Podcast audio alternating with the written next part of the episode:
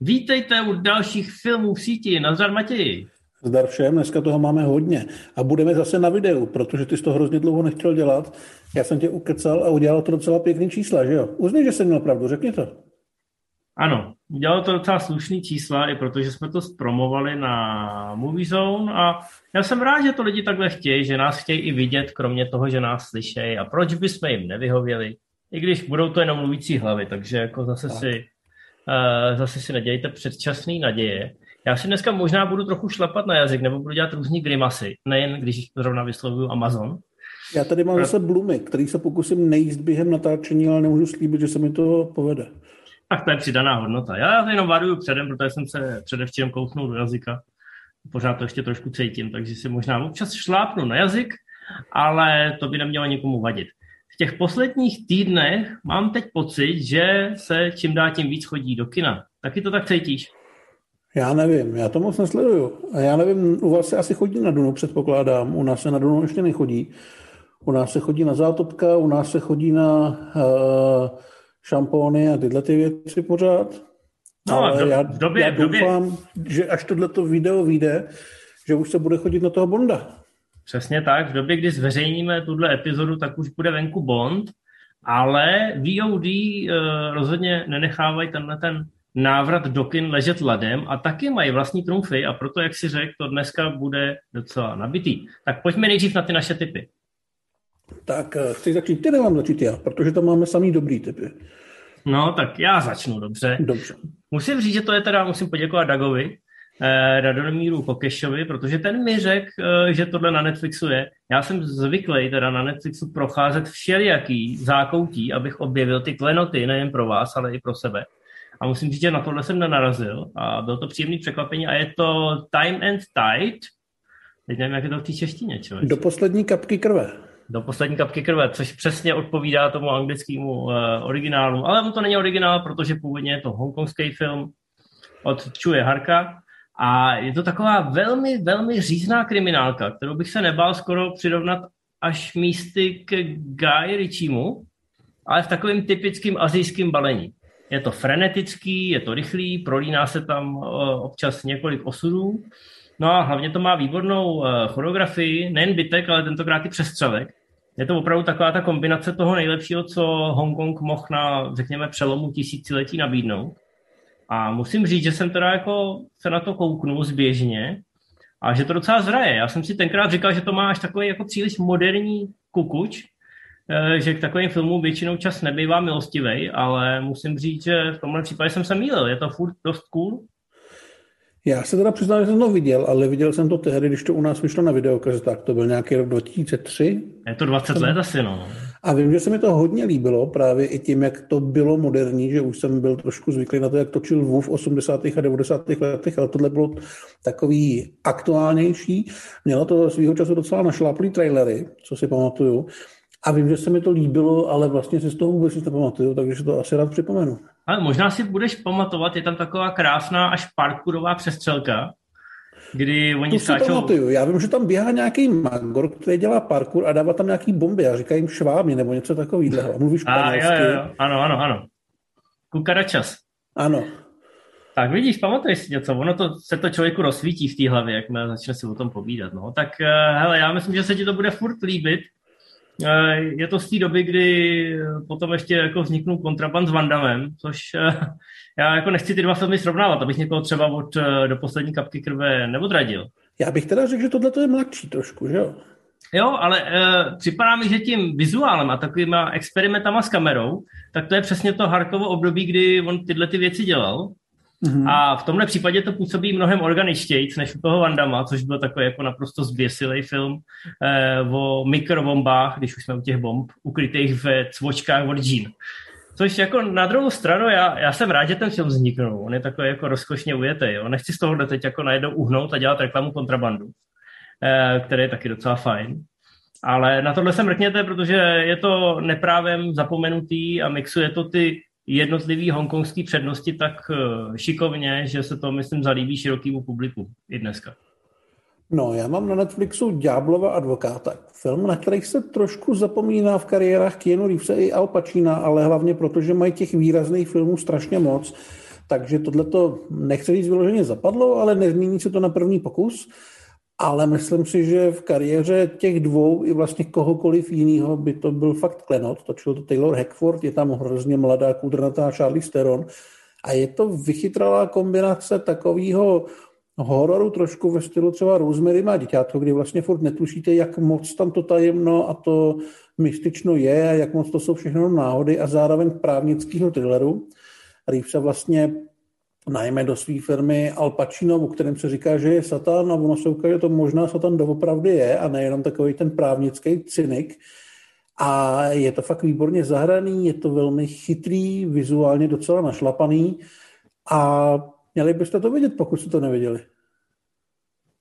Ale tady není moc co dodat, je to takový, až bych řekl, velkolepý film, na, eh, který eh, je pravda, že se připomíná hrozně málo, na to, že bych řekl, že to tenkrát eh, všem třem, Charlie Theron určitě, jako tak nějak nakoplo kariéru, nebo udělalo to z nich takový jako No, Reeves do, toho, Reeves do toho tehdy šel na, a vynechal kvůli tomu dvojku z té nebezpečné rychlosti. Ono se dlouho říkalo, že do ní nešel, protože měl turné s kapelou, ale to byl drb, který vypustilo studio, aby si lidi mysleli, že to je sobecký debil.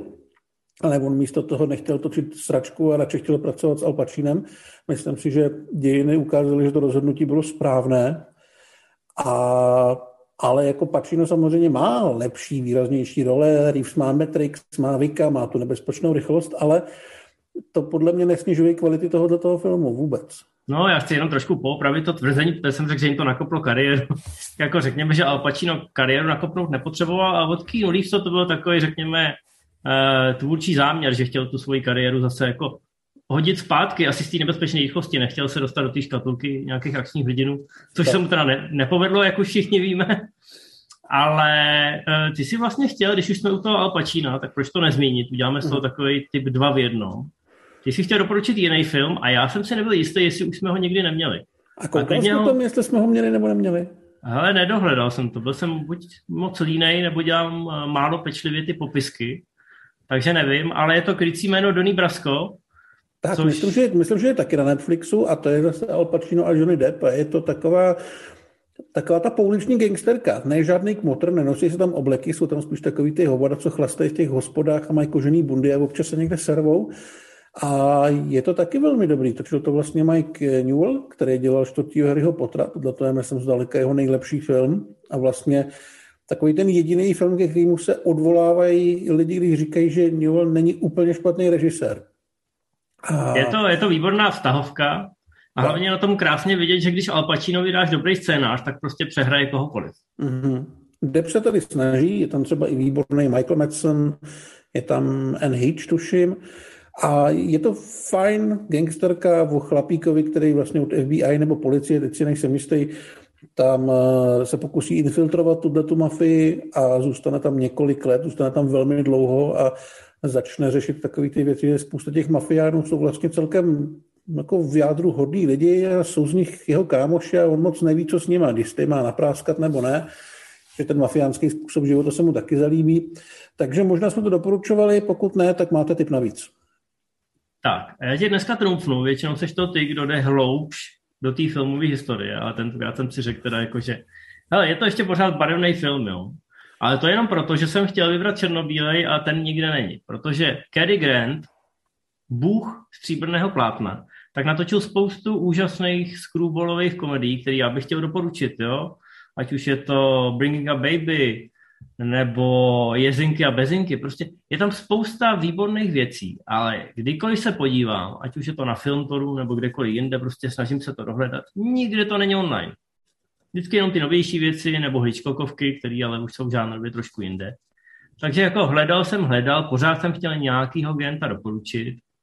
Mám pocit, že prázdniny jsem už doporučoval. Ty jsou teda černobílý a jsou výborný screwball, takže klidně si jedejte ještě jedno. Ale našel jsem teda nezapomenutelnou lásku. A Fair to Remember, což je film z roku 1957. Už je teda barevný, aspoň myslím teda. A každopádně je to remake filmu, který už byl předtím natočený, to znamená.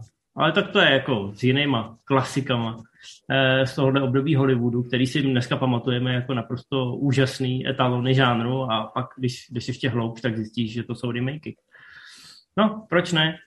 Tenhle film má zajímavou zápletku, kdy se dva, řekněme, zadaní uh, sejdou na palubě za oceánský lodi a protože tam není moc do čeho píchnout, tak si spolu začnou povídat a zamilují se do sebe.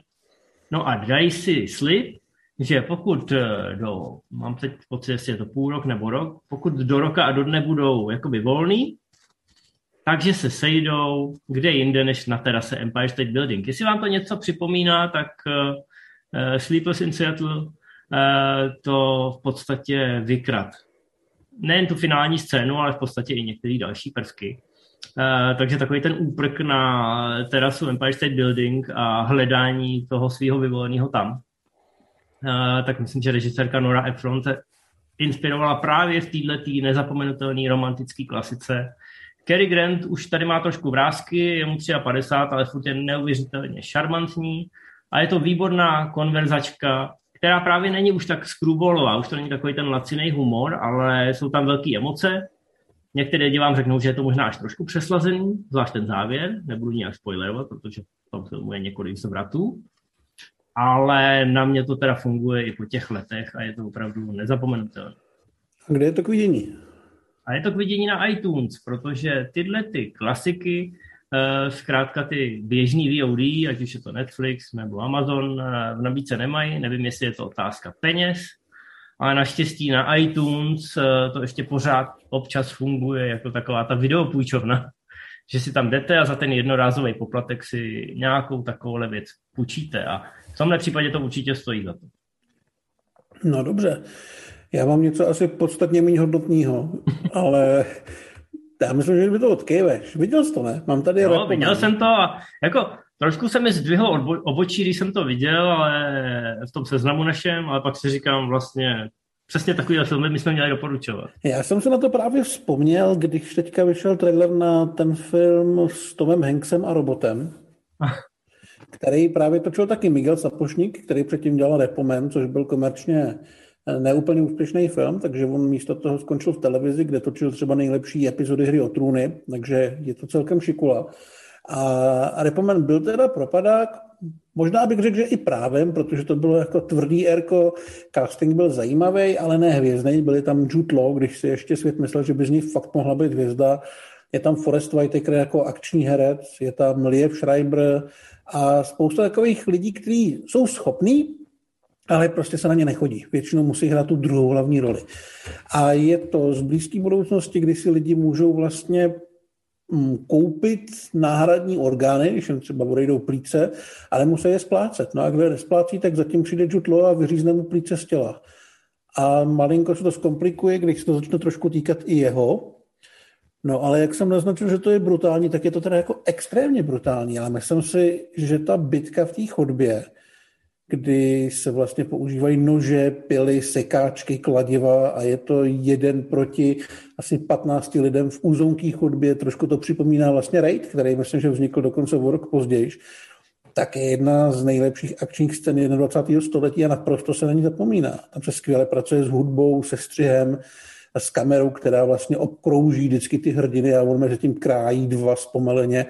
Minimálně kvůli tomuhle tomu to stojí za to vidět, že je vidět, že ten Sapošník jako režisér má skvělý nápady, akorát měl na poprvé smůlu. Nevím, jestli to prolomí ten Hanks, protože ty upoutávky naznačují, že to bude úplně jiný typ filmu než tohleto a nevím, jestli to nebude moc tlakobolný. Ale hmm. byl bych vlastně rád, kdyby ten režisér se dostal trošku vejš, trošku dál, protože tam vidím nějaký velký potenciál a je dost možný samozřejmě, že jste to minuli na poprví, jako spousta lidí, takže bych chtělo to napravit a je to na Prime Video. No, navíc ta myšlenka je nadčasová, já si myslím, že to dřív nebo později na to dojde. Americký zdravotnický systém už k tomu v podstatě směřuje. A jak si naznačil, to, co se stane Jude Law, je taková, oni tomu říkají poetic justice, že jo. Oni ho rozstřílejí při nějaký právě týhle tý, uh, nedobrovolný vracečce orgánů a protože se ho snaží zachránit, tak mu vymění půlku orgánů, takže on sice přežije, ale pak zjistí, že ta jeho pojišťovna to nehradí takže si v podstatě nasekal tím svým přežitím spoustu dluhu který nebude schopný uhradit. Takže tam je vidět, že ten systém jako požírá i ty, i ty svoje zaměstnance a No, je, je to fajnovka. Někdo se u toho sympaticky utrh ze řetězu a já je to jsem rád, trošku, že... trošku mi to připomnělo tím stylem věci, který potom se pokoušel točit Neil Blomkamp, ale ten se utopil v té své politice a v té snaze narvat tam nějaký sdělení. Tady opravdu to sdělení není tak zásadní, nikdo se nepokouší politizovat a říkat, že bychom na sebe měli být hodnější a mít všechno dohromady. Tady jde o to opravdu rozkrajit člověka pilou. Ale hm, to Elysium mi to třeba trošku připomnělo. No, tady se nikdo nesnaží ten svět zachránit nebo změnit což eh, je pozitivní. Ale o Neil Blomkampovi si ještě dneska popovídáme. My se teď vrhneme na seriálový typ, ze kterého já osobně mám velkou radost. Já z toho mám taky radost. Viděl jsi to? Viděl jsi to někdy? No samozřejmě jsem to viděl, ale nikdy jsem to neviděl celý. A nikdy jsi to neviděl legálně? No, asi tak. takže, takže já se na to velmi těším a hlavně se těším, že si to budu tak jako po troškách už divovat tak jako to eh, dnešní mládež v úvozovkách dělá z teorií velkého třesku některý s přátelama a některý to samozřejmě dělají z How I Met Your Mother. A to je právě důležité mít nějakou takovouhle výraznou značku, která má pokud možno aspoň 10 sezon a abyste přilákali to publikum a aby u vás zůstalo. Aby vždycky, když se přiblíží ten termín, tí další měsíční splátky, tak oni si řekli, ale mám tam tohleto a na to chci koukat, i když už jsem to viděl pětkrát v kuse. Není to červený trpaslík, dámy a pánové. Eh, je to americká sitcomová klasika, která před, předešla všechny ty filmy, eh, všechny ty seriály a všechny ty značky, eh, o kterých jsem teď mluvil, a kterou možná dnešní mládež nezná, ale tenkrát, tenkrát se v tomhle seriálu točili obrovský prachy. A byl to ten portrét toho, jak žijou ty lidi ve městech. A je to Seinfeld. Je to Seinfeld, je to klasický sitcom nebo Jerry Seinfeldovi, je to vlastně, mám pocit, nevím, jestli každá epizoda je uvedená jeho stand-upem. No ale hraje sám sebe. Hraje sám sebe, nebo jako hraje sám sebe, ale poměrně chudšího asi. A má prostě divný kamarády, má kámočku, se kterou jako vlastně on i ona, i diváci x sezon řeší, jestli spolu můžou randit nebo nemůžou. Ty kámoši jsou oba trošku divný. A je to teda hodně devadesátkový humor, jo. Já jsem třeba nedávno četl nějaký rozhovory s mm, lidma, kteří dneska není ani 20 a pouštěli jim přátelé a oni to prostě nedali, protože to nejsou černoši a když je někdo homosexuál, tak se toho všichni hrozně bojejí nebo z toho mají prdel. Tohle to bude asi podobný, takže je potřeba trošičku na to koukat optikou té doby, ale je to Určitě. absolutní klasika. Jako u nás to možná někdy běželo, vím, že jednu dobu to snad dokonce překladal Scrooge, pokud se nepletu, potom co dělal Scraps před lety, ale v podstatě to u nás moc lidí nezná. Přitom v jiných zemích to je většinou na stejný, ne mnohem vyšší úrovni než třeba přátelé. Jo, je to opravdu ten 90 sitcom, to číslo jedna. U nás, myslím, že Nova zkoušela tyhle ty věci v těch devadesátkách taky pouštět, nemyslím jenom krok za krokem, ale běželo u nás třeba na zdraví, který já mám hodně rád, hmm. ale jsem se pořádně podle mě nikdo nedostal. Myslím si, já, že... mám, já mám pocit, že u nás běžel jeden čas Jsem do tebe blázen, což je mimochodem seriál, to běželo, který má, ano. To běželo má poměrně, poměrně dost společného se Seinfeldem. Dokonce má pocit, že v některých epizodách je naznačeno, že některé postavy přebíhají z jednoho do druhého. Ale už je to takový, já neříkám, že to je dospělejší humor, ale ty postavy jsou dospělejší než třeba v Přátelích nebo v How I Met Your Mother. A to jak duševně, tak fyzicky.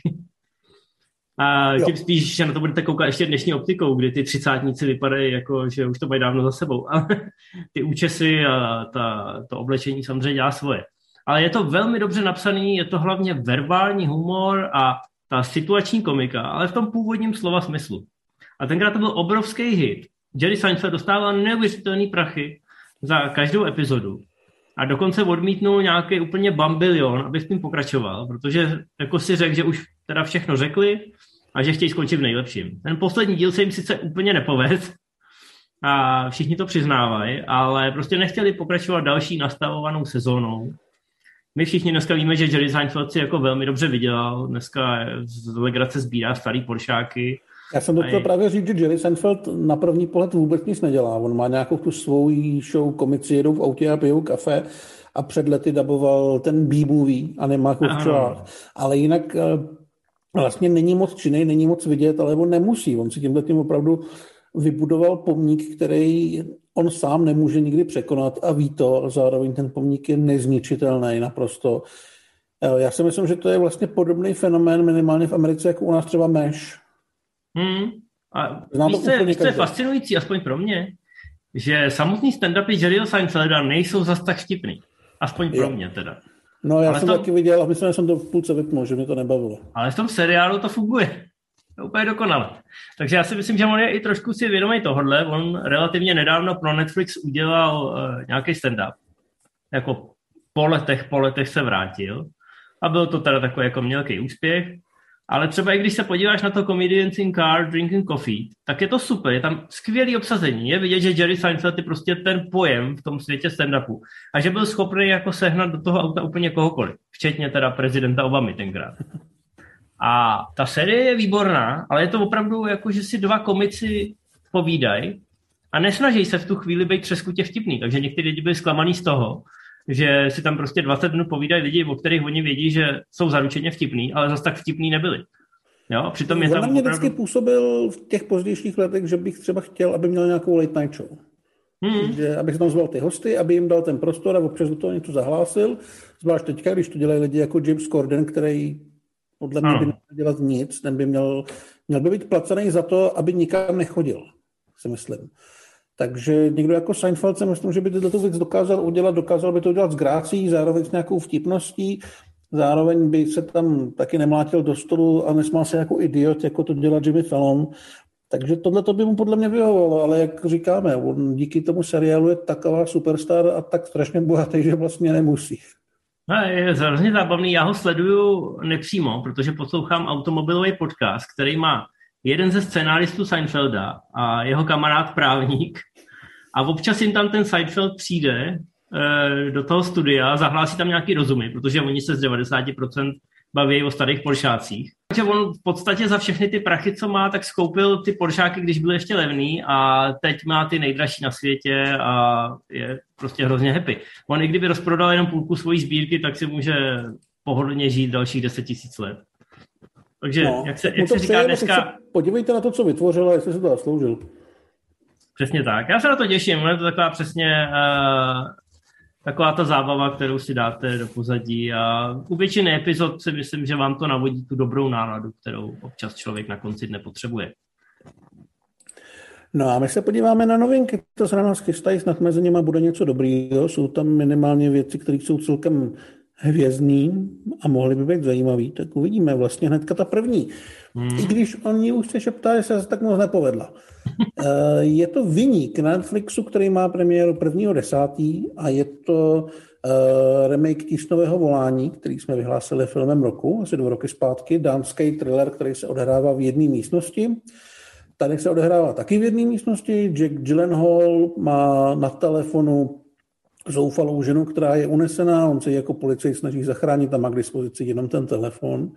Natočil to Antoine Fuqua během korony a karantény, dokonce jsem četl, že byl v kontaktu s někým nakaženým, takže nebyl ani na place, že je všechny instruoval přes telefon z auta, který bylo zaparkovaný venku, že seděl v nějaký dodávce s tou technikou. A je otázka, jestli ten svět potřebuje nebo ne, protože to vlastně bude to samý, akorát to bude anglicky a lidi si dělají srandu z toho, že američani rádi čtou titulky. Je to asi pravda, já s tím asi problém nemám. Julian je dobrý herec, Fukua si myslím, že sáhl to už jednou na dno, tak to může být jenom lepší. Protože já jsem si říkal, že máš na Antoana trošku pivku asi. No uvidíme, no. Už se to někde promítalo, žádná sláva to myslím není podle prvních reakcí, ale já si myslím, že to pustíme asi oba. Já, já bych na Halla koukal, i kdyby čet eh, telefonní seznam, ale uznávám, že kdo viděl tísňový láň, toho to asi nemůže překvapit, což hmm. byla jedna z devíz toho originálu. Ale vlastně proč ne? No, Netflix asi nečeká, že v tímhle bude hrabat nějaký ceny, ale asi, jak sám říkáš, bylo to asi laciný eh, vyrobit jeden set a pak na všechny řovat auta. Myslím si, že si to všichni užili za královský peníze. Já myslím, že tam je pár eh, hvězd na tom telefonu, protože samozřejmě hrdina vyvolá víc lidí. Je tam Ethan Hawke, je tam tuším Peter Sarsgaard, eh, je tam Riley Keough nebo někdo takový. Nebude to prostě vyloženě jenom one man show jednoho herce, ale budou tam je aspoň slavní hlasy. Mm-hmm. Tak, dál tady máme hororovou antologii Welcome to the Blumhouse. Pokud jste spali posledních deset let pod nějakým kamenem a jméno Jason Blum vám nic neříká, tak se můžete mrknout na tuhle tu věc, která je na Amazon Prime Video a bude tam prvního a 8. desátý. Jsou to čtyři filmy. Vždycky dva a dva. To je teď uh, velmi populární. Já mám pocit, že Amazon měl i tu svoji sérii, já myslím, to jmenovalo Sekerka, nebo... Sekerka to bylo od těch Jamajčanech v tom Londýně? No, myslím něco takového. A myslím, že těch filmů bylo nějak víc, ale nechci do toho zabrušovat. Nicméně poslední dobou mi připadá, že tohleto kobercové bombardování, naposledy jsme tu měli tu ulici strachu, to Fear Street, mm. že jako najednou přijde se třema filmama, které jsou ještě navzájem propojený, tak eh, já nevím, jak moc bude propojený tohleto, ale... Ale by propojený být nemělo, měly by to být separovaný filmy, je to vlastně druhá řada. Ta první byla loňský rok, taky to byly čtyři filmy, ale žádný velký hvězdy tam nejsou, jenom je to prostě od Jasona Bluma, který ty horory já nechci úplně říct, že dělá kvalitní, on jich spíš dělá hodně, takže občas je nějaký kvalitní a díky tomu, jak moc jich je, tak to vypadá, že i těch kvalitních je docela dost. Uvidíme, co tady. On dokáže dát těm tvůrcům zázemí a nevím, jestli jim do toho kecá málo nebo moc, ale ten výsledek eh, na ten je většinou spolech. Tak, tak uvidíme. No a budeme pokračovat dalším hororem a dalším velkým jménem v tomhle žánru. No, je to horor Máš někoho doma, který je na Netflixu 6.10. Produkuje ho James Wan a je to klasický slasher. Je to o malém městečku někde v nějaký rurální Americe, protože tam pěstují hodně kukuřice. A kdo si tam začne likvidovat studenty a zároveň odhalovat jejich nejtajnější tajemství, ten vrah, což mi připadá docela zajímavý, má doma 3D tiskárnu a tiskne si masky těch svých obětí, takže jede zabít přímo v té jejich masce. A vypadá to celkem OK. Já když jsem viděl ty upoutávky, tak se tam hrajou celkem pěkně s barvama. Připadalo mi, že se tam i přesekávají nějaké achilovky, že by to nemuselo být úplně vyměklý. Nevím, jak moc to bude erkový, protože eh, Netflix vlastně i s tou Fear Street celkem hezky balancoval na té na hranici toho násilí, jak moc to je jako pro pubertáky, respektive pro starší děti, jak moc je to pro dospělí. Ale fakt to nevypadá úplně zle. Já si myslím, že Netflix pochopil, že ten hororový žánr, teď jako každý každý měsíc mluvíme minimálně o dvou, třech hororech z jejich dílny. A mám pocit, že pochopil, že na tohle lidi chtějí koukat, chtějí prostě to bu, bu, bu. E, ideálně, že se to pustí doma těsně před spaním a pak e, do ráno nezamouřejí oka. A samozřejmě je ono je důležité, že mluvíme o říjnových filmech, blíží se Halloween, že jo, takže to si úplně všichni. A hlavně to jsou ty páteční filmy, které prostě pozveš kámoše domů, uděláte popcorn a nejdete do toho kina teda, ale osaháváte se doma na gauči. Ne? Ideálně s kámoškama taky samozřejmě, ale nechci nikomu sahat do svědomí. Tak, eh, co tam máme dál? Zase Netflix. A tentokrát to bude animovaný. Mm, je tam Bright, Duše samuraje. Bright byl vlastně první opravdu velký film Netflixu. Will Smith, uh, Joel Edgerton jako Ork a David Ayer za kamerou. A bylo to podle mě lehce pitomý, ale docela zábavný, zajímavý Mě to bavilo který... a hrozně dlouho jsem čekal na tu dvojku, kdy už hmm. konečně odklepnou a místo toho dostáváme tohle. Tak já si právě myslím, že oni si na těchto těch animacích zkoušejí za prvý udržovat tu značku, a zjišťovat, jak moc si o to zájem, jestli o ty dvojky půjdou nebo nepůjdou. Já mám pocit, že furt se plánuje. Naposled se s ní nějak spojoval Louis Leterrier, který dělal prvního kurýra nebo souboj titánů. Já si myslím, že to je lepší volba než David Ayer, který poslední dobou netočí úplně dobrý filmy. Tak uh, uvidíme, jak se zadaří tomuhle tomu animáku. Ten by se měl odehrávat snad v Japonsku a měl by tam být uh, Ronin, který má velký uh, samurajský meč, velký orčí zabiják a musí spojit síly a ochránit nějakou elfí sirotu.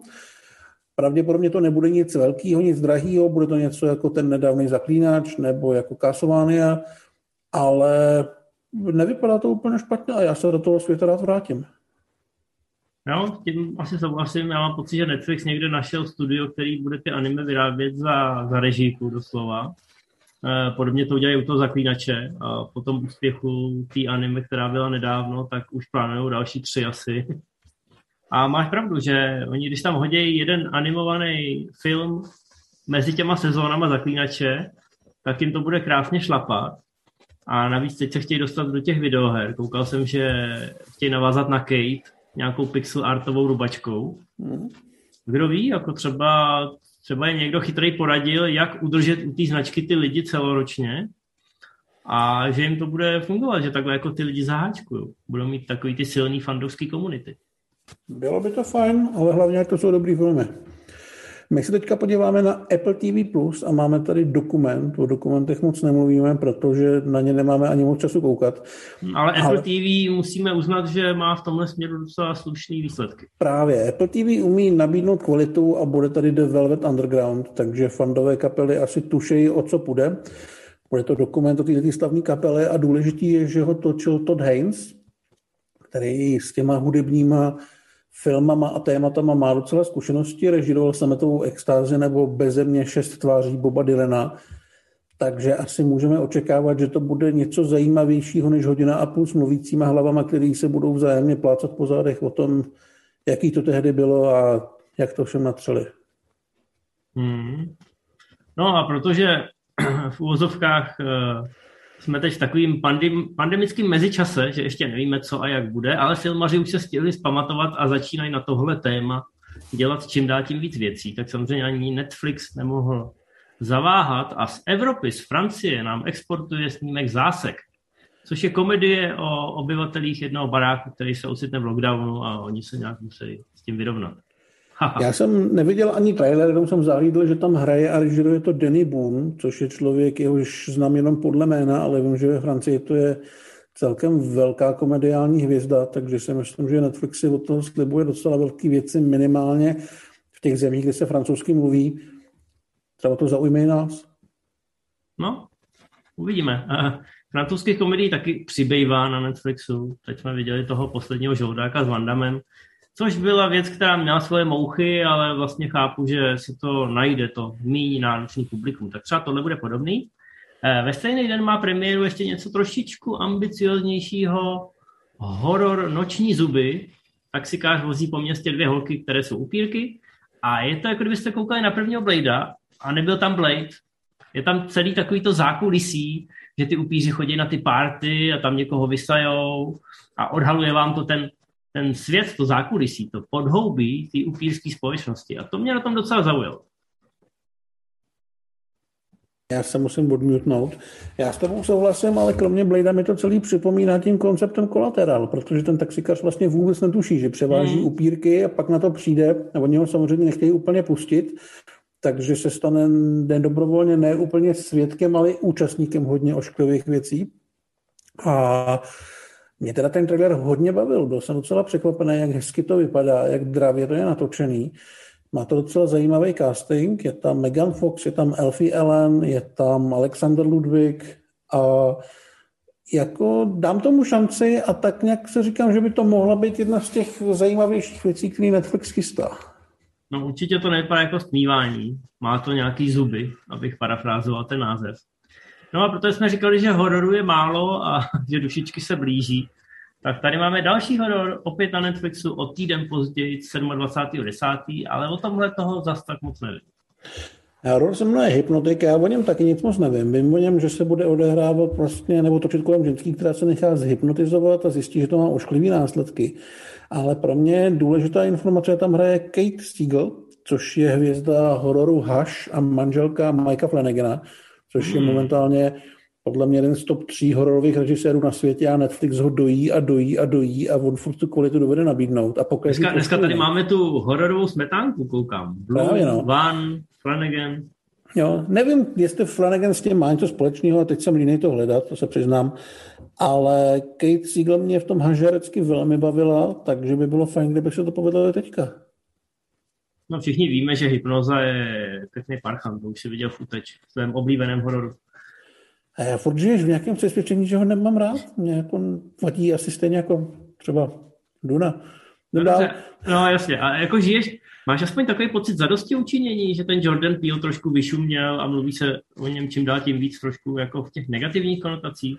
Ne, ale jako já nejsem v tomto směru nepřející člověk. Jako já bych, já myslím, že on je šikovnej, a vlastně mě mrzí, že není schopný dodat ty projekty v takové kvalitě, na jaký podle mě má ty schopnosti. Na druhou stranu nedávno jsem viděl Candymana a to mi přišlo velmi slušný.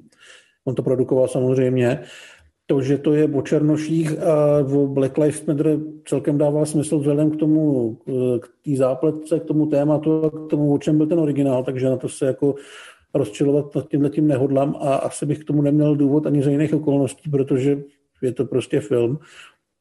A jenom jako hňupy si to podle mě berou až takhle osobně.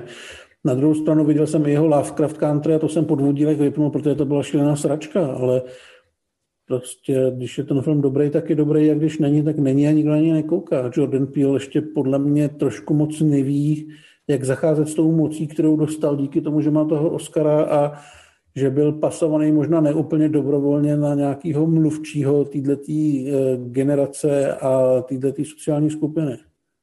Je to, furt je to Jordan Peele, který s Keenem Michaelem Keyem dělal skeče, že jo, jako to nemůžeš chtít po, já nevím, Jamie Kennedym, aby, aby najednou byl nový Martin Luther King. Teď si promluvil normálně jako Gandhi. Moudrej, bohorovnej. Víš co, já mám... Ano, ano. Tam moudrost. Moudro od Sefura. Nebo jak Dobrý. se ohlím, budu zase úplně blbej. tak to nedělej, tak to nedělej. Dobrý, hele, jdeme ještě na jeden horor, protože to už je vlastně ten halloweenský víkend, takže tady máme ještě jeden sequel. Není to Halloween sequel, ten bude v kinech, ale dnes v noci v lese nikdo nespí dvě.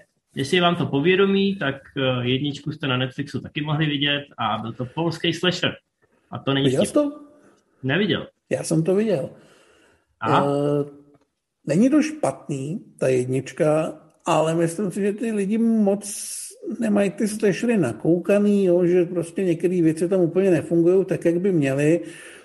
Eh, ať už to jsou nějaké lékačky nebo nějaká, nějaký budování atmosféry. Na druhou stranu má to dobrý, eh, dobrý ten příběh, má to zajímavě vymyšlenýho toho vraha, který je nakonec i jako hodně vošklivý. Ty polský lesy jsou takový, nejsou tak děsivý, jako třeba ty americký nebo kanadský, ale je tam nějaký dobrý základ, je vidět, že to dělali fandové, má to solidní řemeslo, ale myslím si, že tam prostě nefungují vyloženě nějaký ty, ty základní hororové uh, propriety, které by bylo potřeba, aby tam byly. Takže jsem zvědavý na tu dvojku, jestli se jim povede to vylepšit. Pokud ne, furt to je průměr. Není to určitě ta jednička nějaký urážlivý film. Když se řekne polský horor, tak fakt nevím, co bych se měl představit. A když mi někdo řekne, že tohle je polský horor, tak si řeknu na Poláky dobrý. Hmm, tak on je hlavně důležitý, že se na to se podívá půlka Polska a ten, ta velikost toho trhu je tam asi i rozhodující eh, věc, co se týče odsouhlasení takového projektu a přiklepnutí nějakých peněz. Asi tak. A kdo ví, třeba se taky jednou dočkáme nějakého hororu ze šumavských hvozdů.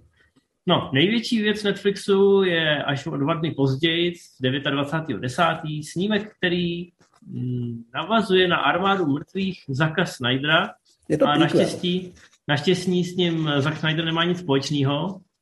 A je to armáda zlodějů, která se odehrává před? Před. Po? Před. před. A odehrává se v Praze a kromě toho herce, jehož jméno si teď nepamatuju. Matias Schweinghofer, který to i režíroval. Přesně tak. Tak tady ještě hraje Natalie Emanuel, kterou si můžete pamatovat z hry o trůny nebo z Rychle a zběsile. A celá řada dalších eh, lidí. Je tam dokonce takový bečkový Hugh Jackman. Je tam Bčkový Hugh Jackman a je tam Tonya Graves, minimálně v jedné scéně. Ano, ano. No ten, ta, ta, to... ta ukázka se nestydí využít ty pražské lokality a zdroje naplno. A vlastně podle mě bych vůbec by mě napadlo to spojovat s armádou mrtvých, protože vizuálně to vypadá úplně jinak. Bude to heist, tro, trošku bych řekl komediální, protože ten hlavní hrdina je takový velmi svérázný člověk.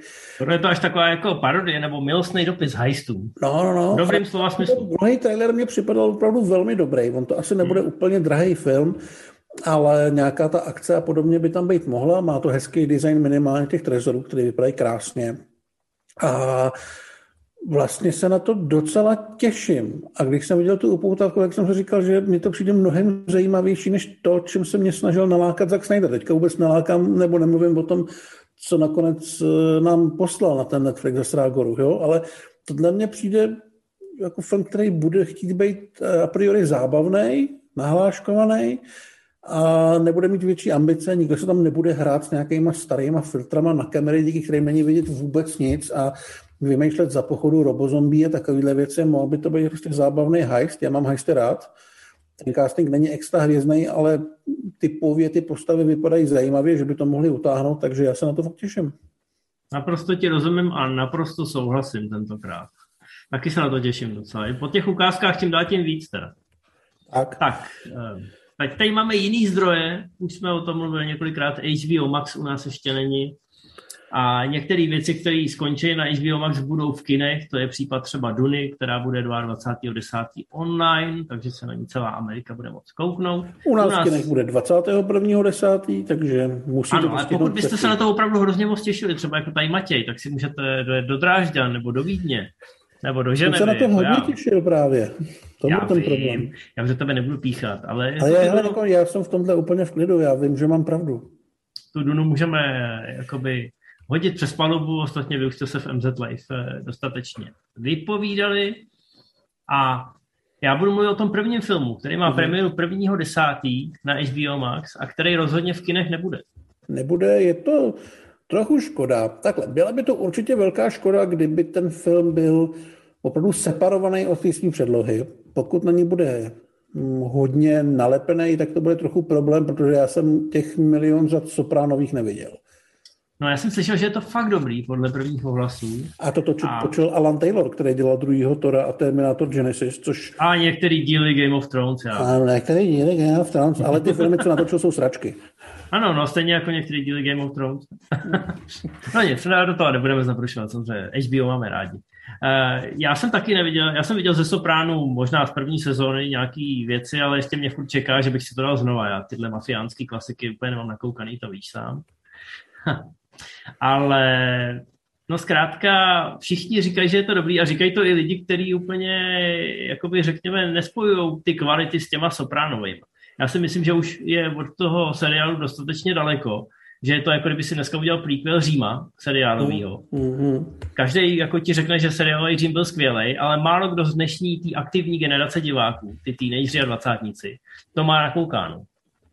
Jo, takže to je možná i důvod, proč to do těch kin nehnali a proč to vyjde na HBO Max a potěší to hlavně ty pamětníky. Na druhou stranu pro někoho to může být důvod, proč si potom třeba celý ten seriál znova střelit.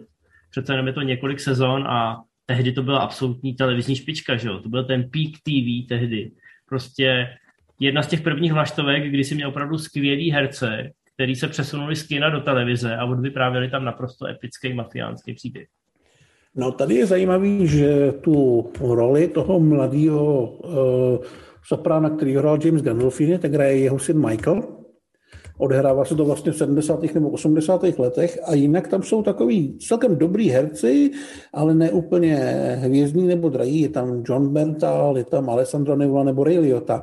A na mě to vlastně působí jako takový pokus HBO zjistit, jak ta značka furt ještě rezonuje v těch lidech. A kdyby rezonovala hodně, tak půlku těch herců můžou vzít a natočit si seriál. Jako klidně by to mohl být takový ten testovací pilot, protože si myslím, že to nebude extra drahý.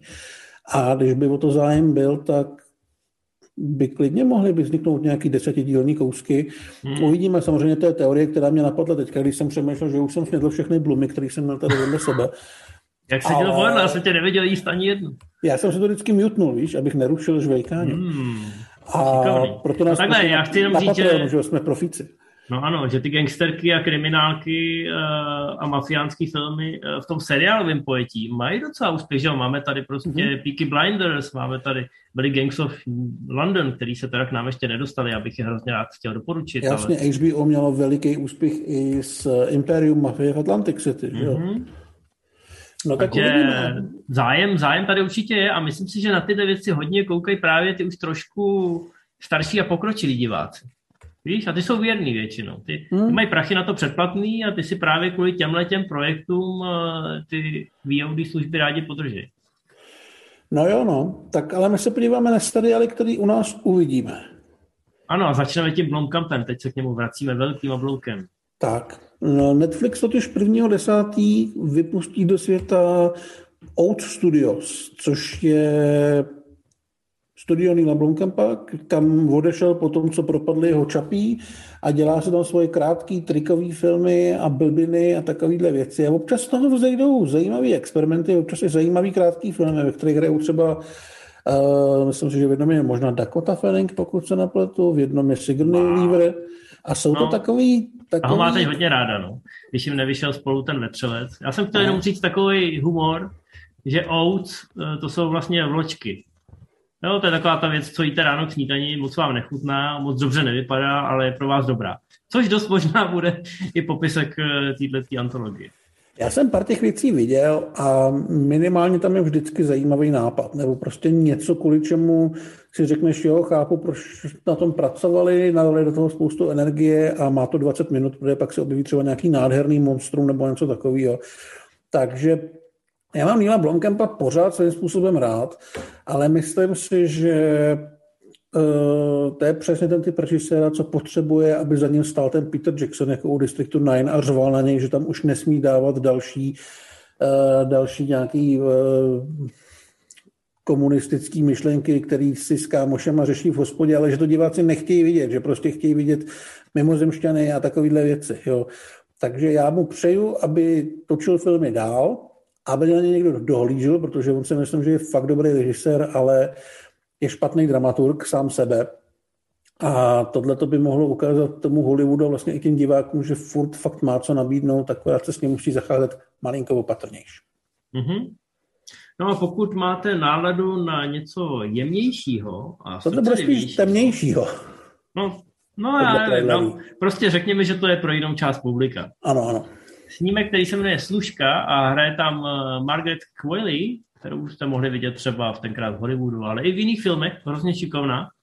A tady jako svobodná matka, co se snaží, mám pocit, že uteče od nějakého násilnického manžela a teď nemá peníze, tak začne dělat služku. Já nevím, jestli ten pojem služka je úplně jako nejvhodnější, ale prostě jako šuruje lidem baráky v podstatě. Přesně tak. A snaží se nějak vyžít a zjistí, že v saponátu je pravda. No, z těch upoutávek to nevypadá úplně. Já jsem si myslel, že to bude takový ten, ten dámský seriál o tom, že si pak jako najde někoho, vedle koho bude šťastná a takový ty, tak, že to bude trošku jako nějaká romance, ale ono to fakt vypadá jako depresivně, protože ona tam v těch upoutávkách minimálně se strašně snaží, ale pomalinku jako eh, se jí to rozpadá a ona se stává obětí toho systému, že to vypadá, že přijde o tu holku, nemá žádný prachy, mm. nemá vůbec nic a i když strašně dře, tak se z toho prostě nemůže dostat takže si myslím, že to nebude úplně hezká podívaná. Ale já si myslím, že Margaret Qualley je velmi šikovná. Mimochodem se tu objeví i Andy McDowell, což je její maminka, tak tady bude hrát taky její matku, nějakou vysloužilou písačku. A myslím si, že potřebuje nějakou roli, která ji trošku jako vystřelí a získá nějaký herecký renomé, protože zatím bývá obsazovaná hlavně, hlavně kvůli tomu, že, že je hezká. Ale myslím no, si, že já jsem by mohla jít potom... mnohem dál a tohle by jí mohlo pomoct. Já jsem čekal potom tenkrát v Hollywoodu, že, že něco chytne, jo? já nevím, třeba hlavní roli v nějakým stokrát obnoveným, eh, já nevím, třeba v Piráty z Karibiku. Jasně. Jo, tam, tam to zkusila Riley Keough, jo, nebo kdo to tam hrál? Uh, Kaja Scodelario to bylo. Kaja Scodelario, jasně. Ale taky to úplně nevyšlo. Přitom te, ty poslední Piráti z Karibiku byli docela fajn. Byli, no. A naznačovalo se tam... by nebyly tak velký. Já vím, no. A naznačovalo se tam, že ona by mohla převzít to, že zlotý série. A nikomu by to nevadilo, protože byla super. A smůla, no. Tak já jsem doufal, že tady Margaret eh, chytne taky nějakou podobnou vlnu. A já si teda a... myslím, že ona podobně jako třeba ta Kaja, oni jsou podobná generace nebo podobný ročník, takže prostě jsou mezi těma třeba 15 herečkama, který jsou vždycky testovaní na všechny tyhle ty role v těch Marvelovkách a podobně. Mm. Jo. Nebo ona jo. se o ní, mám pocit, mluvilo možná kecám v souvislosti s Batwoman nebo s někým takovým, jo. Takže ona tam někde je a když nebude mít smůlu, tak něco přijde. Ale tohle to by jí mohlo pomoct ukázat, že ten rejstřík je jako širší a že uh, jí nemusí přestat volat a zvat na castingy, až jí bude přes 30. Jasně. No, máš pravdu. Uh, další seriál, 70. opět Netflix, kód za miliardu dolarů. Nikdy jsem o tom neslyšel, ale tady, jak si napsal tu zápletku, tak mě to extrémně začalo zajímat. Je to německý seriál o tvůrcích Google Earth, kterých se soudili s Googlem o kód, který oni vymysleli a Google jim ho nějak ukrát. Já vůbec ten případ neznám, takže čerpám z toho, co jsem jenom vytáhl na IMDB, ale mělo by to vlastně chce zaobírat scénou, hackerskou scénou v 90. letech v Německu, zároveň i Silicon Valley, mělo by to být roztažené na několik let, takže by to asi chtělo pokrýt celý ten nástup těch nových technologií a toho Google a přesně, jak říkáš, také mě to začalo zajímat. Jo. Ale to je super a Němci, Němci mají to řemeslo televizní už v malíku, takže jako jsem na to zvědavý. Ani jsem neviděl ukázku, hned se na to budu podívat, hned tak to tady dotočíme. No a pak tady máme 8.10. Apple TV Plus Acapulco. To nijak nesouvisí s Belmondem, ale souvisí to s Acapulkem. A má to být komedie. Nějaký naivní mladík začne v 80. letech makat v luxusním hotelu, trošku to na mě působí jako kedišek, je to bude takový ty zábavy. No, z těch ukázek to není taková divočina, ono to má být o tom, že začne se pohybovat mezi těma bohatýma, začne mít prachy a začne ho to měnit a rodina mu říká, že by se neměl měnit. Celý to je vlastně vyprávěný v současnosti a vypráví to toho staršího hrdinu hraje ten uh, Eugenio Debres, nebo jak se jmenuje ten chlapík, taková docela velká, velká hvězda těchto těch latinověcí. Já myslel, a... že velká hvězda na Liberecku. Na Liberecku ne, tam ho nikdo nezná. Ale jako já na to asi koukat nebudu, ale myslím si, že svým publikum si to nejde, ale pravděpodobně ne ve střední Evropě. No, ale jak říkáš, velká vize latinověcí, to je další z eh, těch trhů, který eh, teď začínají ty VOD objevovat. Mě hrozně baví, jak teď eh, Netflix začal vyrábět všechny ty spin-offy tu Hot to Handle. Aha. Na žádný z nich jsem teda nekoukal, ale holky tam jsou pěkný, to zase. Ale mě tam druhá řada teda zklamala, ty lidi byli málo blbí. Hmm, no, byli všichni stejně blbí. Do třetice na to budou muset šlápnout, no. Tak. Jinak o nás přijdou. Tak co tam máme dál? Dál tady máme na Netflixu 14.10. sci-fi Jiný život. Je to druhá řada. Já jsem si teda myslel, že to zrušili po té první, protože to vypadalo hrozně divně. A vypadá to vlastně furt divně. Hraje tam Kathy Segov, kterou mám hodně rád, ale ani kvůli ní na to koukat nebudu. A co jsem tak nějak pochopil, tak lidi tam vlastně najdou mimozemšťany a musí nějak zjistit, jak navázat s nimi kontakt, zároveň jak se dostat co nejdřív na zemi a zabránit nějaký katastrofě. Vypadá to Bčkově. Nemám k tomu co dodat, ani jsem neviděl. Po, po ukázce jsem neviděl ani tu první řadu. Můj čas je příliš drahý, než abych koukal na levné sci-fi. Tak, a teď tady máme věc, na kterou asi taky nebudu koukat, protože mi to připadá jako mírný deja vu. Já si jo. I, I know what you did last summer, tajemství loňského léta znova. Jako svýho času tajemství loňského léta mělo dvě přednosti a obě byly v tričku Jennifer Love Hewitt. Nevím, co mm. má mhm. tohle. Tohle má Jamesa Vana jako produkujícího. A jenže on produkuje poslední dobou všechno a Já vím, že jo. je obrovský rozdíl mezi tím, co produkuje a tím, co točí. Mně se hrozně líbilo zhoubný zlo, přiznám se k tomu. Protože bylo... Protože máš vkus. Byl hrozně fresh a přišlo mi, že už byl i unavený z těch věcí, co produkuje a chtěl se od nich trošku distancovat. Nevím, no. No, tady hraje hlavní roli já se k tomu musím proklikat, protože na IMDb to mají zase srovnaný nějak úplně bizarně. Je to ale je holka, která je docela šikovná. Je hezká. Madison Iceman, která byla třeba v Jumanji, hrála takovou tu blondýnu, kterou to přenese do, do té hry byla i v hustý kůži a myslím, že je celkem umí hrát. A tím, že to je, myslím, že osmidílný seriál, tak eh, co jsem pochopil, tak se budou řešit i nějaký další tajemství těch lidí v tom městečku. Nebylo to vyloženě remake, ty postavy jsou trošku jiný. Ale já tomu minimálně dám šanci. Já tu no. sérii nějak extra nemusel, ale vlastně mi nevadila. Tak uvidíme, jestli nás to zahákuje. Tak, to řekne hezky. Ano, oslý můstek, tak uh, jdeme dál. Ty. Ty je neboli You, je název seriálu, který má na Netflixu poměrně velký úspěch, i kvůli vynikajícím hercům a kvůli tomu, že hlavní hrdina jako není úplně hrdina, a, ale spíš magor a je vždycky posedlej někým, do koho se zamiluje nebo koho si vyhlídne. No a teď už tady máme, teď už tady máme třetí řadu. Tam se to právě trošičku obmění, zatímco v té první si vždycky našel nějakou holku, do které se zamiloval a začal dělat všechno pro to, aby se dostal do její blízkosti, což se občas potom začalo hranit s nějakým terorem, tak ta třetí řada vlastně navazuje vyloženě na tu dvojku a pokračuje se dál, kdy se bude muset narodit, kdy se bude muset srovnat s tím, že se narodil syn, ten hrdina, a zároveň, že si našel novou oběť, takže on bude mít tu rodinu, od který nemůže utíct a přitom bude chtít lovit někoho dalšího Uvidíme, kam se to posune. Vím, že to je oblíbený, je to spíš zaměřený na ženský publikum, ale mm, myslím si, že dostanete přesně to, co jste dostali minule a pokud vám to vyhovovalo, tak budete spokojený. Hmm. No, a teď jdeme zpátky na Apple TV+, tam se teď dělou velké věci, měli jsme nadaci A teď 22.10. další velká sci-fi věc, která se jmenuje Invaze. No a je to přesně to, co očekáváte. Mimozemská invaze, inspirovaná válkou světu, pět lidí po celém světě a nejsou to malí herci. Jsou to velký bude tam, herci. Bude tam Sam Neill, což je opravdu velký herec. Ale zajímavý je, že se to bude odehrávat v reálném čase, to znamená, že ta invaze bude asi přesně taková jako v té knižní předloze s válkou světu, kdy to lidstvo dostalo celkem hodně podržce a celkem hodně rychle.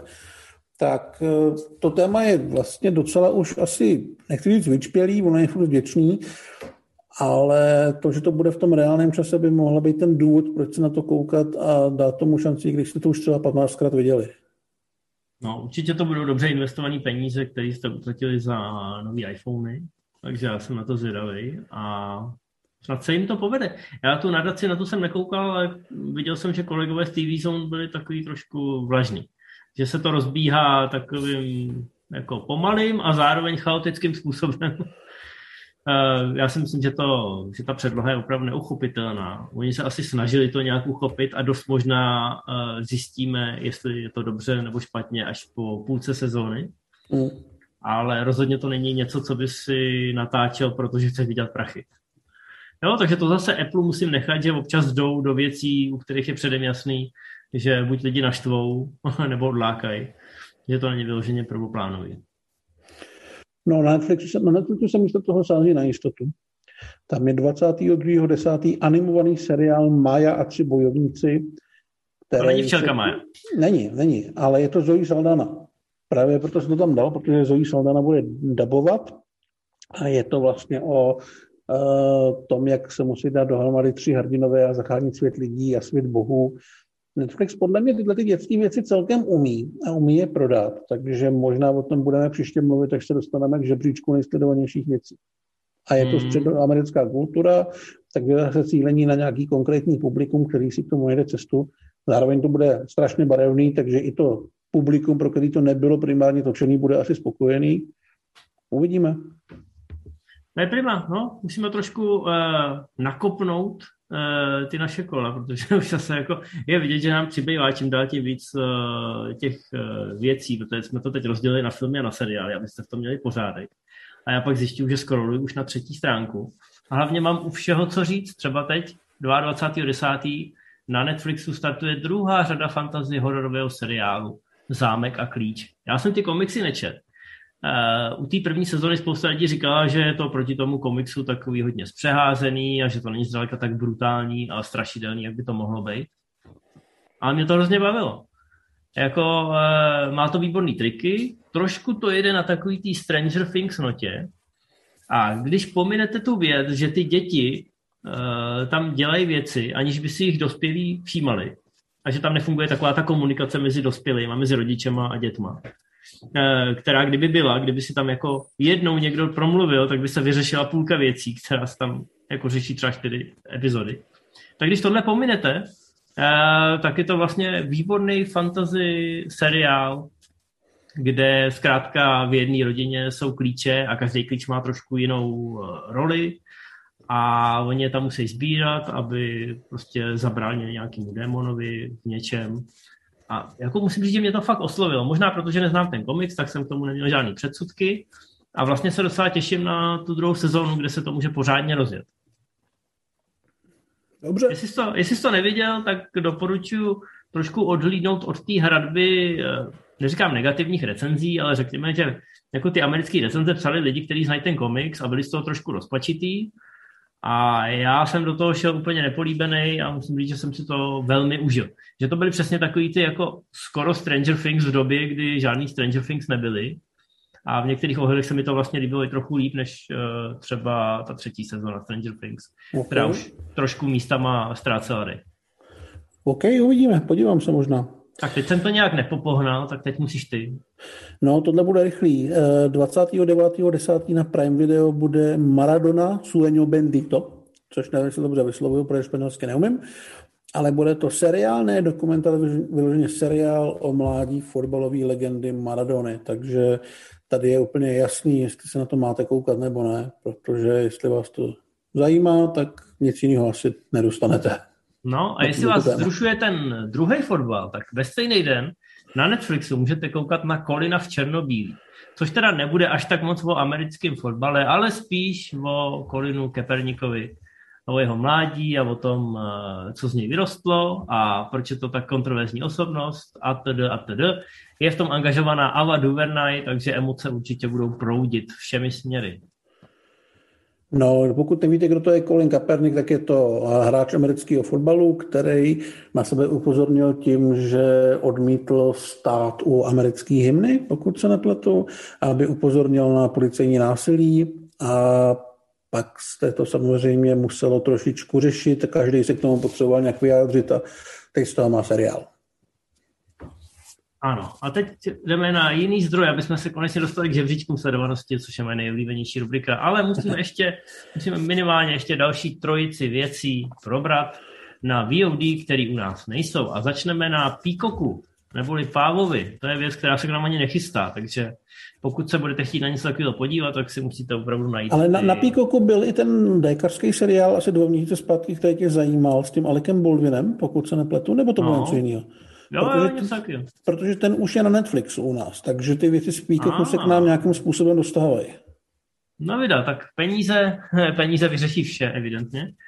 Uh, tohle to je snímek, který má všeříkající název One of Us is Lying, jeden z nás lže, a je o čtyřech studentech, kteří jsou podezřelí z vraždy a je to Rashomon styl, který jste mohli vidět třeba u Hrdiny a u dalšího milionu filmů, kdy jsou vám poskytnuty čtyři verze toho příběhu, pravděpodobně čtyři výpovědi těch jednotlivých studentů a vy musíte uhodnout, který z nich lže, nebo který z nich mluví pravdu.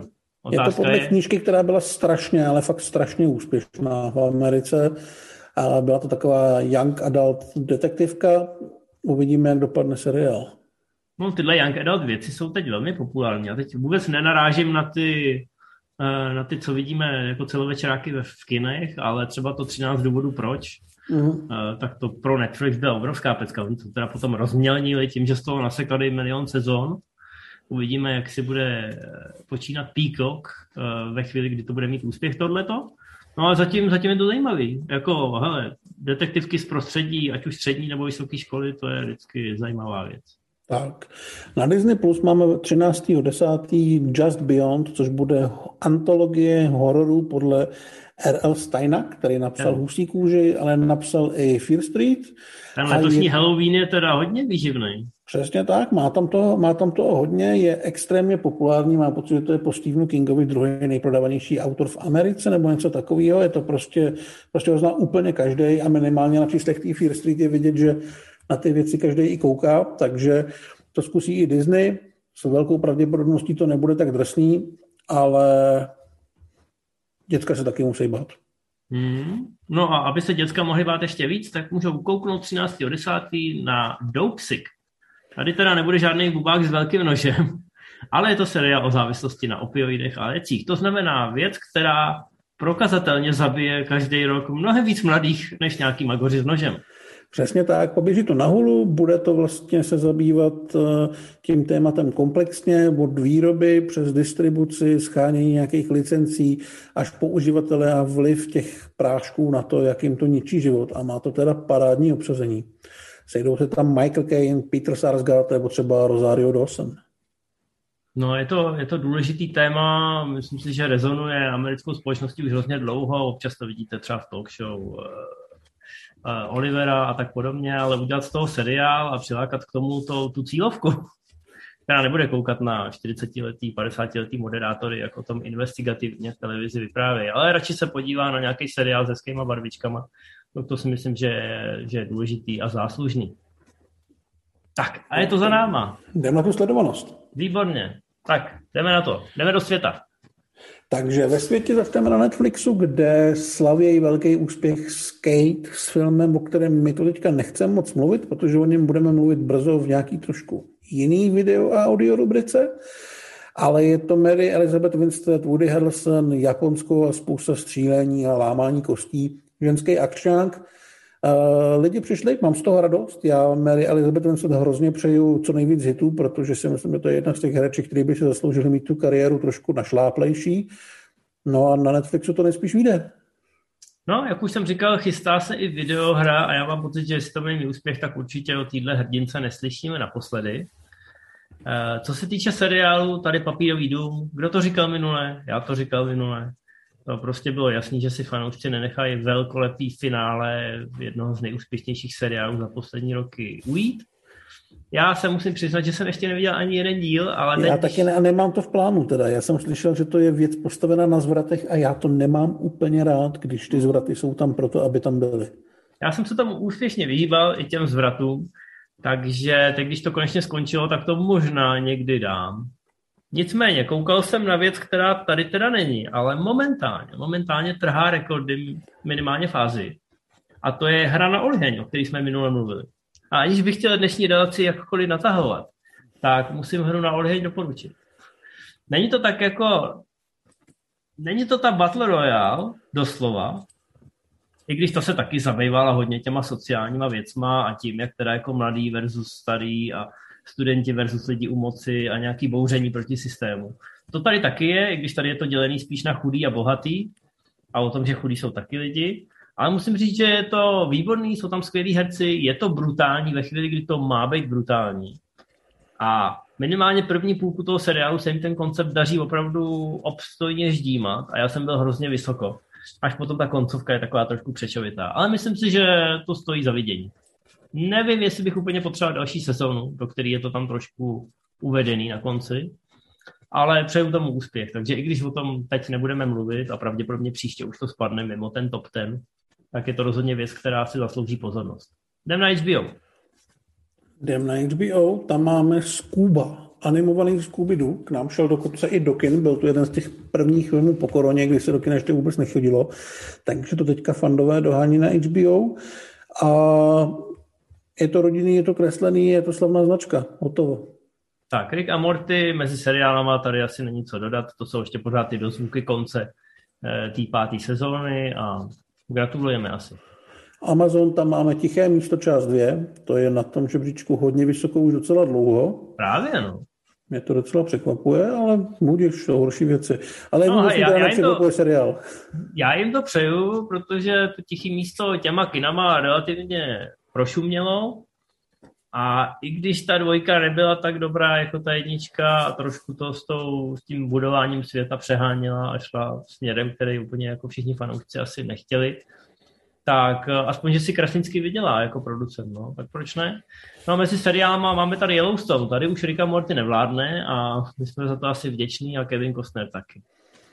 No půjdeme na Disney+, Plus. Tam nám to vyhrála Cruella a já mám radost, protože to byl film, který byl podle mě velmi dobrý, byl hodně drahý, ale šel do kin v blbou dobu, takže ty tržby nebyly úplně špatný, ale nebyly asi takový, jaký by si Cruella zasloužila. Takže jsem rád, že jsem na to koukal na Disney+. Plus. Výborná Emma Stone, skvělý soundtrack, výborný vizuál a neúplně user-friendly Disneyovka. Bavilo mě to. Hmm, a má to dobrý bas, takže se ukazuje, že se to drží v těch horních příčkách toho žebříčku a když zrovna není na co koukat, tak se to klidně vrátí na to zlatý místo. Teď už přece jenom je po těch prázdninách, takže musel Luka vyklidit uh, ten trůn, i když je teda těsně za Cruellou. No a když to takovou Black Widow, tak to byste tam hledali marně. To už je tam hodně velkým odstupem. Ale mezi seriálem asi aspoň fanoušci Marvelu přijdou na své. S velkým náskokem tady je What If, série, která mě teda neuvěřitelně baví a s každou další epizodou překvapuje, že se vždycky povede ještě najít eh, nějaký nový úhel pohledu a vlastně si myslím, že tam zatím není vyloženě slabý místo a hrozně jim držím palce, aby to vydrželi až do konce. Ještě myslím, že dvě epizody tak jestli se jim to povede neskazit, tak to, to budu hrozně rád a hojně doporučovat. No jo, půjdeme na Ameriku. Tady máme na prvním místě na Netflixu taky Kate, takže je to velký úspěch. Zadní je Animal Vivo, který vůbec nevím, o čem je. Jo, to jsme nějak řešili, to já jsem viděl obrázek a to je taky nějaká latinská... Jo, to je nějaký nebo... to divný zvíře, taková ta opice medvědí věc, která jde od někam nějaký dopis. No vidíš to, opice medvědí věc, co jde někam do nezropit. Teď se na to chci podívat. No, ale podle mě, to, jak jsi to popsal, tak to byl nějaký clickbait. No, clickbait to není, clickbait je v seriálech, ale vyhrál seriály. Clickbait. Detektivka, o který jsem si vůbec nic nepřečet, ale na ČSFD píšou, Uno státy od rodiny Nika Brura má zlověstnou dohru na internetu a jeho nejbližší musí rychle zjistit, kdo zatím vším je a proč to udělal. Má to 76%, má to hodně pozitivních, ale i pár velmi, velmi negativních hodnocení a v Americe na to koukají. No, v Americe kliknou na všechno. Ale to hodnocení není, není špatný, no, tak uh, jestli to někdo viděl, tak nám klidně napište do komentářů, třeba nás přesvědčíte. Ale já bych chtěl přejít na HBO a pogratulovat Jamesu Vanovi, že se na zhoubné zlo kouká, protože zhoubný zlo je takový film, který rozděluje diváky. Někdo si to užije pro to, co to je, eh, někdo je naštvaný, že to není další Conjuring, nebo že si to dokonce občas z hororového žánru dělá legraci. Ale já musím říct, že už jsem to viděl No viděl jsem to jednou celý, ale několik scén jsem si pustil ještě mnohokrát, protože mě to neuvěřitelně baví. Takovým až se vrhlým způsobem, ale rád se k tomu přiznám. Asi tak, mě to udělalo neuvěřitelnou radost. Byla to taková ta filmařina od člověka, který si v Hollywoodu vybojoval pozici, že si může dělat úplně, co chce, tak toho využil. Do kina se na to moc nechodí, tak jsem rád, že se na to kouká aspoň na HBO. A na HBO se ve filmech kouká i na reminiscenci, na to se v kinech chodí už vůbec. Hmm. A přitom to není úplně špatný film, Hugh Jackman, Rebecca Ferguson, takovej, takovej lehce jako sci-fi noir, malinko Blade Runner, trošku to drhne, není to žádný zázrak, ale ten komerční ignor si to nezasloužilo, tak jsem fajn, jsem rád, že si to ty lidi najdou aspoň tady. No, láká to na hvězdě a na ambice, to je jasný. No, ale v těch seriálech, člověče, tam jsou věci, které vůbec neznám. To první bys měl znát. A to je ten reboot? To je ten reboot. To je reboot Walker Texas Rangera, kde už nehraje Chuck Norris. Je tam Jared Padalecki, jestli se to takhle správně čte. Ano, jedna, jedna půlka úspěšného dua ze Supernatural. Tak. No a prý to není příliš dobrý, ale asi to je dost dobrý pro diváky HBO. Na druhou stranu hned zatím je seriál The Other Two, což je podle mě věc, která by nás dva zabila. Je to o dvou sourozencích, kteří se musí spolu se zbytkem rodiny vyrovnat s faktem, že třetí sourozenec je slavný uh, influencer a oni ne. Wow. Hmm, jsem ti to prodal, co? Hmm. To teda, no to zní, to zní zatraceně děsivě. To bych se radši bál napil od toho Volkra, což možná udělám jen tak čistě ze zvědavosti, ale teď tohle je HBO, to je víc než televize. Co tam dělá Volker? No nevím. Chuck Norris chtěl seriál, tak ho dostal. Pak jdeme dál. Evidentně někteří lidi nechtějí čekat na, eh, na ten Halloween, protože jak na HBO, tak na Amazonu vládne horor. Tentokrát Smrt čeká ve tmě, což je série, která vrátila do hry jednoho z mých oblíbených herců. Stevena Lenga, ty ho máš až tak moc? No, já jsem ho měl rád po tom Avatarovi, protože pro mě, to, já jsem ho předtím vnímal, ale vnímal jsem ho tak nějak okrajově. Kdybys on, mi ukázal... On, on nikdy nebyl nějak jako výrazný žánrově. On byl prostě dobrý charakterní herec a hodně divadelný. No, kdybys mi ukázal jeho fotku před Avatarem... Tak v komediích, tak ve všem. Kdybys mi ukázal jeho fotku před Avatarem, tak protože já nejsem ty, tak bych si jako nedokázal bych mu přijít na jméno ale doufal jsem, že ten avatar mu podstatně víc nakopne kariéru, aby se někde objevil jako nějaký high profile záporák. No tak ono to mělo být v Konanovi, že jo? To úplně nevyšlo. No úplně nevyšlo, no. Ale teoreticky to měl být ten film, že jo? Je to pravda, ale jako doufal jsem, že bude, ten člověk má neuvěřitelný charisma. Mm-hmm. Tady ho teda prodává na té špatné straně barikády, ale o to, o to efektivnějším způsobem. Tady vlastně ho prodává na té dobré straně barikády, protože hlavní A problém dvojka, no. ve tmě dvě je ten, že z něj fakt jako dělají antihrdinu, nechci říct kláďáka, ale tak nějak nutí diváky, aby zapomněli na to, co to bylo za svině v tom prvním filmu. Aby zapomněli na to, že má ve sklepě no. švédskou pumpu na sperma? Něco takového. Hmm. Tak to je, to je docela to je slušná ambice. Ale no, ty jsi to viděl? Já jsem to viděl, já jsem to i recenzoval. Já A jsem povedlo se to? Udělal z něj dobráka? Takhle, spíš se to povedlo díky tomu, že ty Krim de pokrytky jsou ještě mnohem horší než on. Jo, jo, je to takový, je ta postava tlačená do takového toho charaktery, charaktery takový jako paniště trošku, jo, jakože prostě víš, proč je zabije, přeješ jim tu smrt, ale nevíš, jestli by si z toho měl mít radost, protože je zabil zrovna on. Mhm, mhm, jasný. Na hrubé pěta hrubší záplata. Tak. No a naštěstí v seriálech vládne Yellowstone a myslím, že u Kevina Costnera se nikdo nemusí bát jít do sklepa. Já si myslím, že pokud to nějaký seriál přesadí, tak to bude ten prequel, který teďka začali točit a obsadili tam tuším sama Eliota, protože koho se krajinýho, že jo? To je výborný, to je výborný. A je to prequel a je tam sám Eliot, jo? Myslím, že jo. No to je, to je, to je silný kaliber. Tak, eh, Disney Plus, tady ještě furt Luka a za ním Cruella, tady jsme si to prohodili v té mm. Americe. Tady, v Americe jsou asi ještě furt vyšší teploty. A hlavně ta Itálie, chápeš, to je prostě exotika. No, takže, takže Luka a v seriálech samozřejmě nevyhrálo od IF, ale ten zatracený motor OK čokl. No jo, mluví, no. Daří se mu. Modrý australský pes. Modrooký lidi čítujou, to je, to je, to je jasný. No ale Dobrý, já myslím, že bude, teďka tě bude podle mě jako fyzicky zle, až se dostaneme na české Netflix. Já už na to koukám 20 minut, no. Já jsem říkal, že v Americe klikají na všechno, ale jako proč v Česku na Netflixu vyhrál takový normální kluk, což mě fascinuje, protože si myslím, že taková normální holka tady nikdy neměla nějakou odanou armádu fanoušků. A rozhodně si nemyslím, že Edison Ray by tady měla takovou velkou armádu fanoušků. Pokud teda všichni vím okolí ne, nejsou na TikToku a mě to tají. Takže jako absolutně nechápu důvod, proč by to mělo mít takový úspěch. Ale asi jsou všichni influenceři a odmítají to přiznat v těch anketách. Nebo na Netflixu jsou prostě 12 letý holky a ty na tohle koukají. Hmm. Těžko říct? Máš nějaký vysvětlení? Ne, a je mi to jedno, já se tím filmem odmítám jakkoliv zabývat. To máš, to máš dobrý den a dobrý život. Tak, papírový dům, to už asi nemusíme komentovat, to už jsme všecko uh, vystříhali. Takže jdeme rovnou na HBO? Go? Na HBO zase, na HBO zase Max. u nás Scoop, takže zase animovaný Scooby-Doo. A v seriálech teorie velkého třesku, takže přátelé padli. No a to tady není co dodat, to je prostě taková jako povinná věc, kterou si řekneme po každý a já už nebudu po, po 150. opakovat, že lidi na tyhle seriály koukají při naprosto banálních denních činnostech. Takže hmm. přejme jim to, přejme nám, aby další měsíce až do konce roku byly podobně nabitý, protože dneska jsme opravdu u toho seznamu těch připravovaných novinek strávili spoustu času.